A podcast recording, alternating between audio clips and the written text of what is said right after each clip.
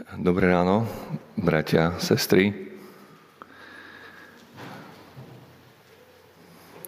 Žijeme takú zvláštnu dobu.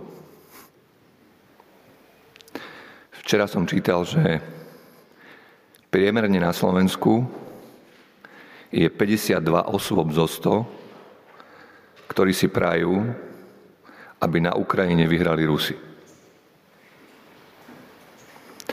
Treba ešte povedať, že v tej druhej menšej polovici je 18 zo 48 takých, čo nemajú názor a im to jedno. Čiže priemerne v Slovenskej republike sa vyjadrilo za výhru z Ukrajiny na jej vlastnom území len 30 ľudí zo 100. Dosť depresívnejší je tiež prieskum na pozitívny alebo negatívny vzťah k Spojeným štátom americkým, alebo prieskum o názore na očkovanie a COVID. Neviem, či ste sa na takéto spomenuté témy niekedy rozprávali s niekým a podarilo sa vám spochybniť nejaké zjavné nezmysly. Mne sa to stalo hneď minulého týždňa s riaditeľom jednej inštitúcie v Bratislave, ktorá zamestnáva stovky ľudí. Bolo to absolútne bezúspešné. Z debaty som vyšiel ako hlupák. Nevedel som totiž, že prebieha spravodlivá vojna za zachovanie viery, identity nášho národa a slovanstva. Prečo začínam homiliu takouto bizarnou sociologickou súkou? Je to až nepríjemné. Z dvoch dôvodov. Lebo to súvisí s tým, čo budem hovoriť, ale hlavne preto, že sa takto začína aj náš text. Neviem, či vás upokojím alebo vydesím, ale pred 2000 rokmi to nebolo horšie, ale ani lepšie. K čomu prirovnávam toto pokolenie? Podobá sa deťom, ktoré sedia na námestiach, kričia jedni na druhé. Pískali sme vám a vy ste netancovali. Nariekali sme a vy ste nezalamovali rukami. Matúš píše, že aj vtedy ľudia boli ako deti, ktoré sedeli na námestiach. V tej dobe sa námestia volali fóra. Tam sa prevolávalo a vykrikovalo. Také dnešné sociálne siete v malom. Rečníci vystupujúci sa tam pokúšali strhnúť záujem davu. V tej dobe boli, podľa tohto textu, dve hlavné zábavky. Prvá, pískanie z prekladu v zmysle neviazanej radosti a zábavy. A tá druhá, plač v zmysle nariekania, sťažovania sa a reptania. Kto v prvom prípade najviac zaujal a mal podporu davu? Najlepší showman a tanečník, ktorý sa stotožnil s davom a tancoval v rytme, ako on pískal. A kto viedol v druhom prípade? Ten, kto vedel najlepšie pre, prejaviť rozhorčenie, smútok a plač, rozhadzovanie rukami, ten mal podporu. Človek má výsadu poznania dobrého a zlého. No z rozhodovania o živote a smrti robí často šapito. Akúsi, akúsi arénu, kde potulní kazatelia doby triafajú témy a názory, ktoré chce ich publikum počuť. Ak to spravia okázalo a zaujímavo, je nádej, že získajú prestíž a ich publikum sa rozšíri. Ale čo téma Boh a viera? Ja cítim v dnešnej dobe nie malý posun. Neviem ako vy. Pri otvorení akejkoľvek témy alebo úvahy o Bohu začína, zažívam aj medzi vzdelanými až agresívne odmietnutie. Pripomína mi to dobu, keď som na občianskej náuke prisahal, sa prihlásil, že som veriaci a učiteľka si ma zapísala do zošitka. Dnes je kresťan buď nebezpečný fundamentalista, alebo nebezpečný letničiar, čomu sa už rozumie ako nadávka. Náš text hovorí o ľuďoch ako o liberáloch a konzervatívcoch v jednom. Pričom obidva tábory proroka odsúdia pre formu a obsahu sa ani nedostanú. V 18. verši čítame, lebo prišiel Ján, nejediac ani nepijúc a hovoria, má démona. Teda, ak hovoríte o Bohu s ľuďmi tak ako Ján, asketa, ktorý nepije, stried moje a oblieka sa a nič nevlastní, ste čudák, svetuškár, na úrovni posadnutia démonom. Radikál, utrhnutý od reality. Prišiel aj syn človeka, jediac a pijúc, a hovoria, hľa človek, žráč a pijač vína, priateľ publikánov a hriešnikov. Ak ste vtedy o Bohu rozprávali tak, že ste sedávali, jedli a pili so širokým okolím, k podstate sa poslucháči alebo okolie tiež nedostalo. Kristus bol pre nich žrač a pijač vína. Priateľ pochybnej v spoločnosti biznismenov, oligarchov a zlatokopiek. Text končí poznámkou a je ospravedlnená múdrosť o svojich skutkov. Teda zabudlo sa na múdrosť, lebo účel svetí prostriedky.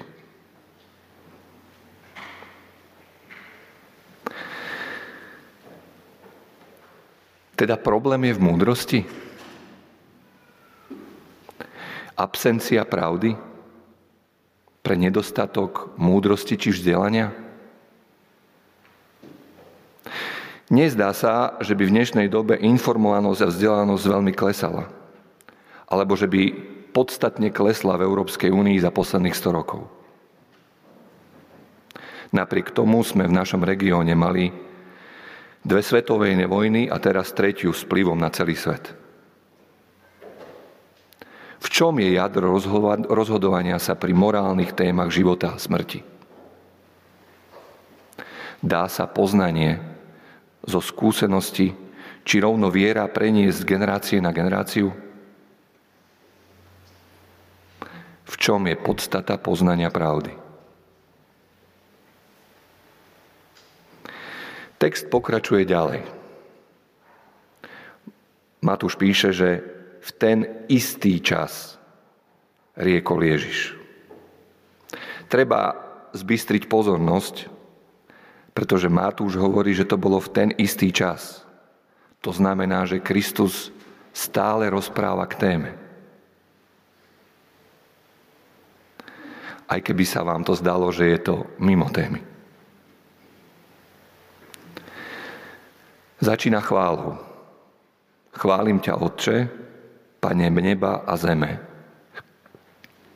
že si toto skryl pred múdrymi a rozumnými a zjavil si nemluvňa tam, áno, Otče, lebo tak sa ti to páčilo.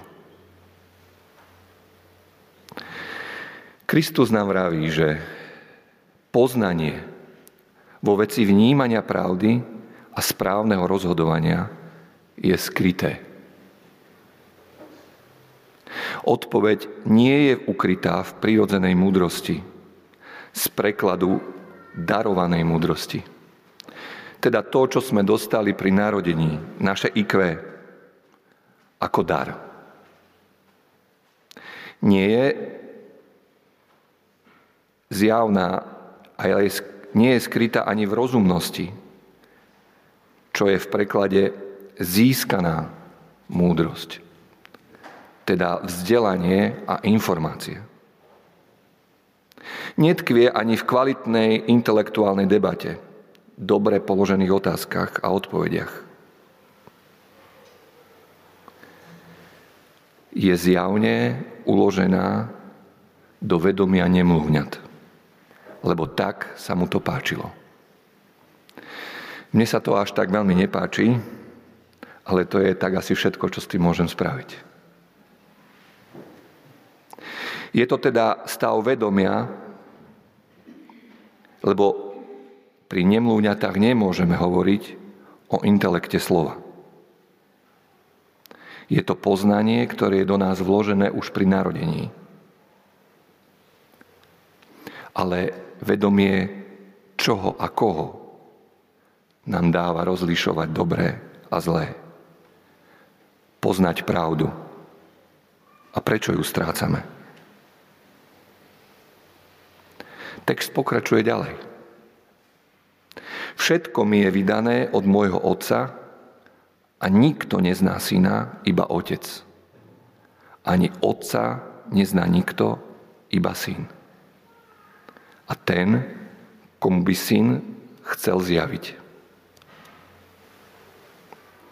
Ježiš vraví, že to vedomie a poznanie pravdy má pôvod v Bohu.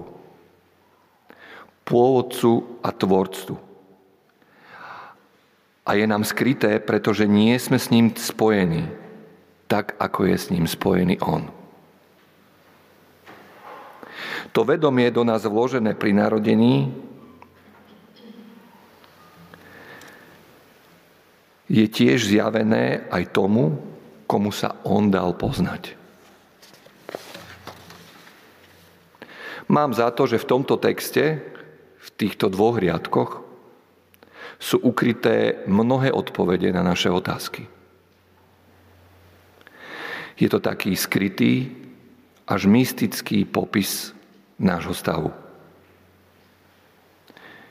Stavu nemohúcnosti aj nádeje je v ňom v istom zmysle skrytá diagnóza aj terapia. Pripomína mi jeho poslednú modlitbu. Keď sa modlí, len za jedno ťa prosím. Aby boli tak jedno vo mne, ako som ja jedno s tebou.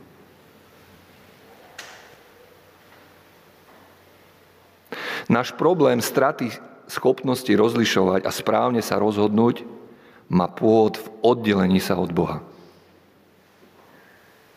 Prečo sme oddelení? Tak oddelení, že už len zmienku o ňom agresívne až nepríjemne odmietame? Je to prozaické. Na to môžeme písať všetci romány. Kto sa oddeluje a prečo? No ten, kto ide za niečím iným, po čom túži. Čo je našou túžbou? Byť nezávislý, sám svoj, pre seba. V mene slobody urobiť čokoľvek, pretože môžem. Byť Bohom pre seba samého. Z textu vyplýva, že sme až vyhnaní od zdroja života – a nepoznáme toho, z koho poznanie pochádza. Stať sa vyhnancom znamená byť vykorenený z pôdy a z prostredia, do ktorého ste boli vložení. Byť vyhnancom znamená stratiť účel a spôsobovať tak spomalú smrť sebe aj stvorenstvu na okolo. A to všetko preto, aby sme zistili, že naša sloboda je iluzórna. aby sme zistili, že potrebujeme spojenie s pôvodcom života. Naša vzbúra a nezávislosť nie je zisk, ale strata. Príčina problému nie je v nevedomosti alebo v nedostatočných informáciách, ale v oveľa intimnejšej a vnútornej túžbe odtrhnúť sa. Byť niečo viac, iný. Chceť vedieť viac, čo vedia iní. Je to až niekedy vtipné. Jedného môjho známeho som sa pýtal, Joško, a tebe nepripadá čudné, že v tej svojej rodnej dedine strediskovej, v krčme, kde sedíte štyria pri stole, ste vy štyria prišli na niečo, o čom nevedia média ani celý svet? Viete, aká bola odpoveď? Nie.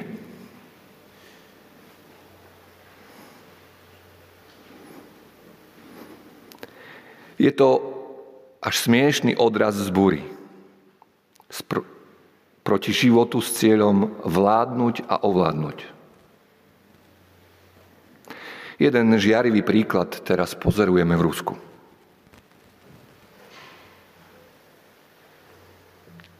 Máme schopnosť rozlíšiť dobro aj zlo. Máme schopnosť a túžbu rozhodnúť sa správne už od nemluvňaťa. Dokonca okolnosti a skúsenosť logicky túto cestu naznačujú. No ak by som to pritiahol za vlasy, aj na smrteľnej posteli kričíme, že COVID neexistuje. Aké tragické. Tá strata kontaktu s pôvodcom je fatálna. Ak by taký stav mal trvať väčšine, nehovoríme o ničom inom ako o pekle. Príkladov je mnoho a farbistých. Smrť je z tohto pohľadu našim súdom a odplatou, ale aj vyslobodením. Aby také peklo netrvalo väčšine. Pri hĺbšom zamyslení z tohto textu aj ja výrazne zneistujem. Som blízky totižto takej stratenosti a poblúdeniu. Mysle, citov, konania. Jednoducho je mi blízka strata súdnosti. Sme schopní naozaj všetkého. Tak trocha už aj samého seba vidím na druhej strane barikády. Predstavujem si to rozčúlenie Boha a mojich blízkych v nebi, ktorí ma predišli, ako sa na mňa dívajú a zúfalo krútia hlavou, že ešte stále nerozumiem, napriek všetkému, čo som zažil a viem. A čo ma jasne obklopuje. Cítim sa nesvoj.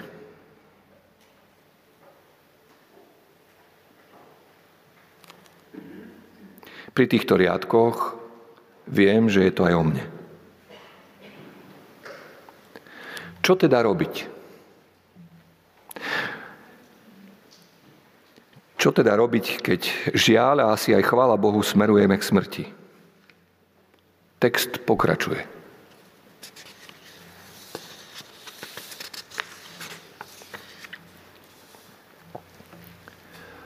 Poďte ku mne všetci, ktorí sa namáhate a ste preťažení. Ja vám dám odpočinutie.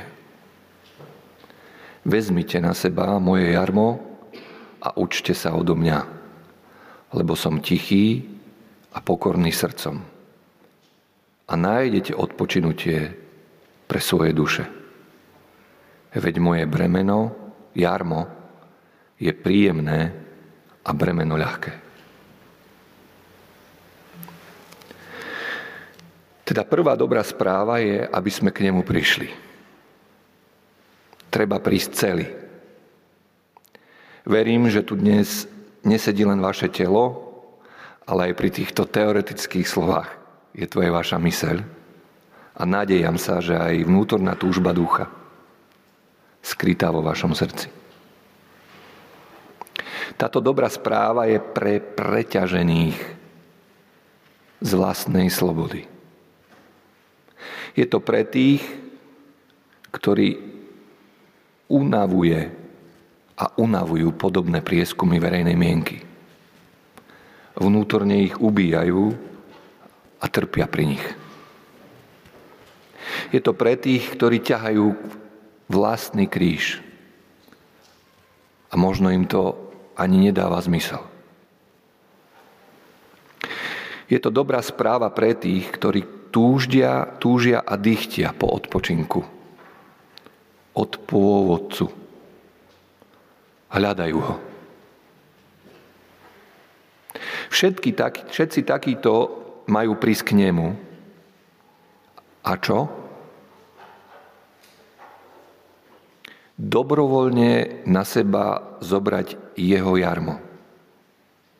Jarmo je väčšinou kladené na zvieratá. Nikdy si ho neberú samé. Všimnite si, že on ho nekladie na nás, ale si ho máme zobrať sami. Aké je to jarmo? O čom to je? V čom spočíva? Jarmo je znak podriadenosti. Stav rešpektujúci vládu nad vašim životom. Ako sa to deje? Hľadáte a rešpektujete cesty, ktoré vás, na ktoré vás posiela On.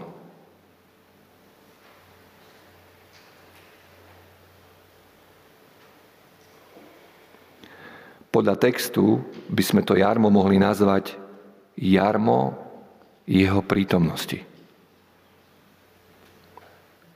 To jarmo znamená správu a vedenie svojho života spojitosti s pôvodcom tohto života. Ako je to v praxi?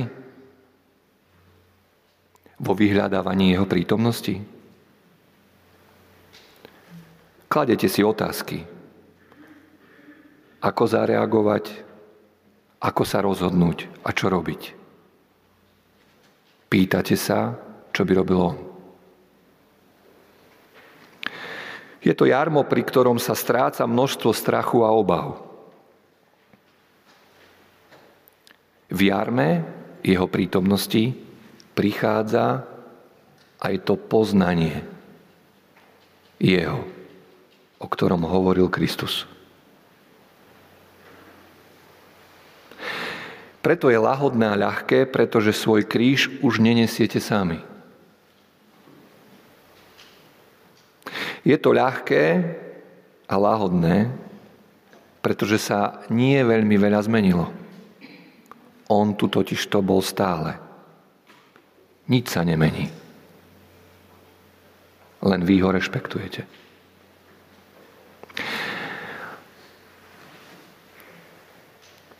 Je tu stále, aj keď sa tvárieme a žijeme, ako by neexistoval. Nie je to málo? Taká imaginárna, neuchopiteľná vec túžby a poznania. 4000 ročná prax ukazuje, že nie je. Je to fatálna zmena.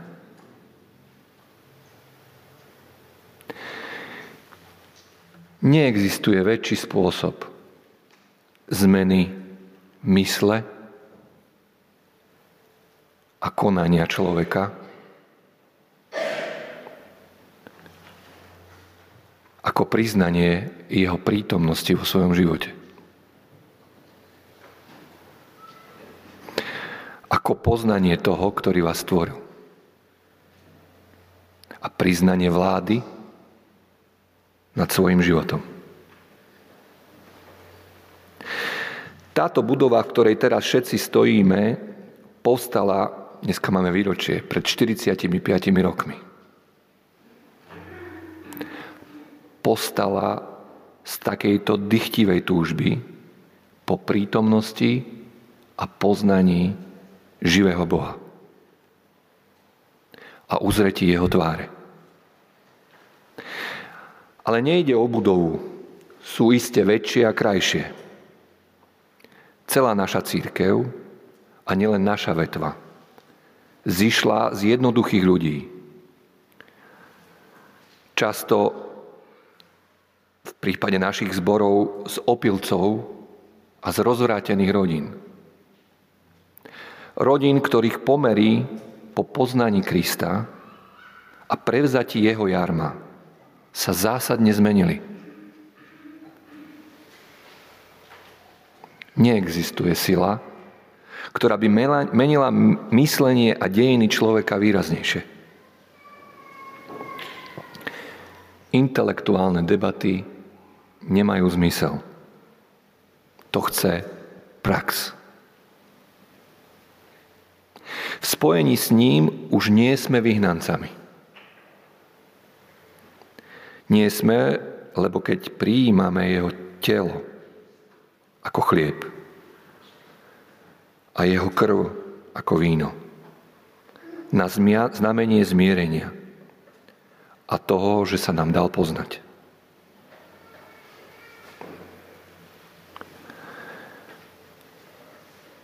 Kde a ako sa to deje? V tichom a pokornom srdci vraví, učte sa odo mňa. V tichosti a v pokornom srdci dokážeme spoznať vo svojej šírke, hĺbke to, čo je skryté pred múdrymi a rozumnými. Keď ho poznávame, vyznávame jeho zvrchovanosť a vládu. Sporu s neveriacim Tomášom. Pán môj a Boh môj. Amen. thank you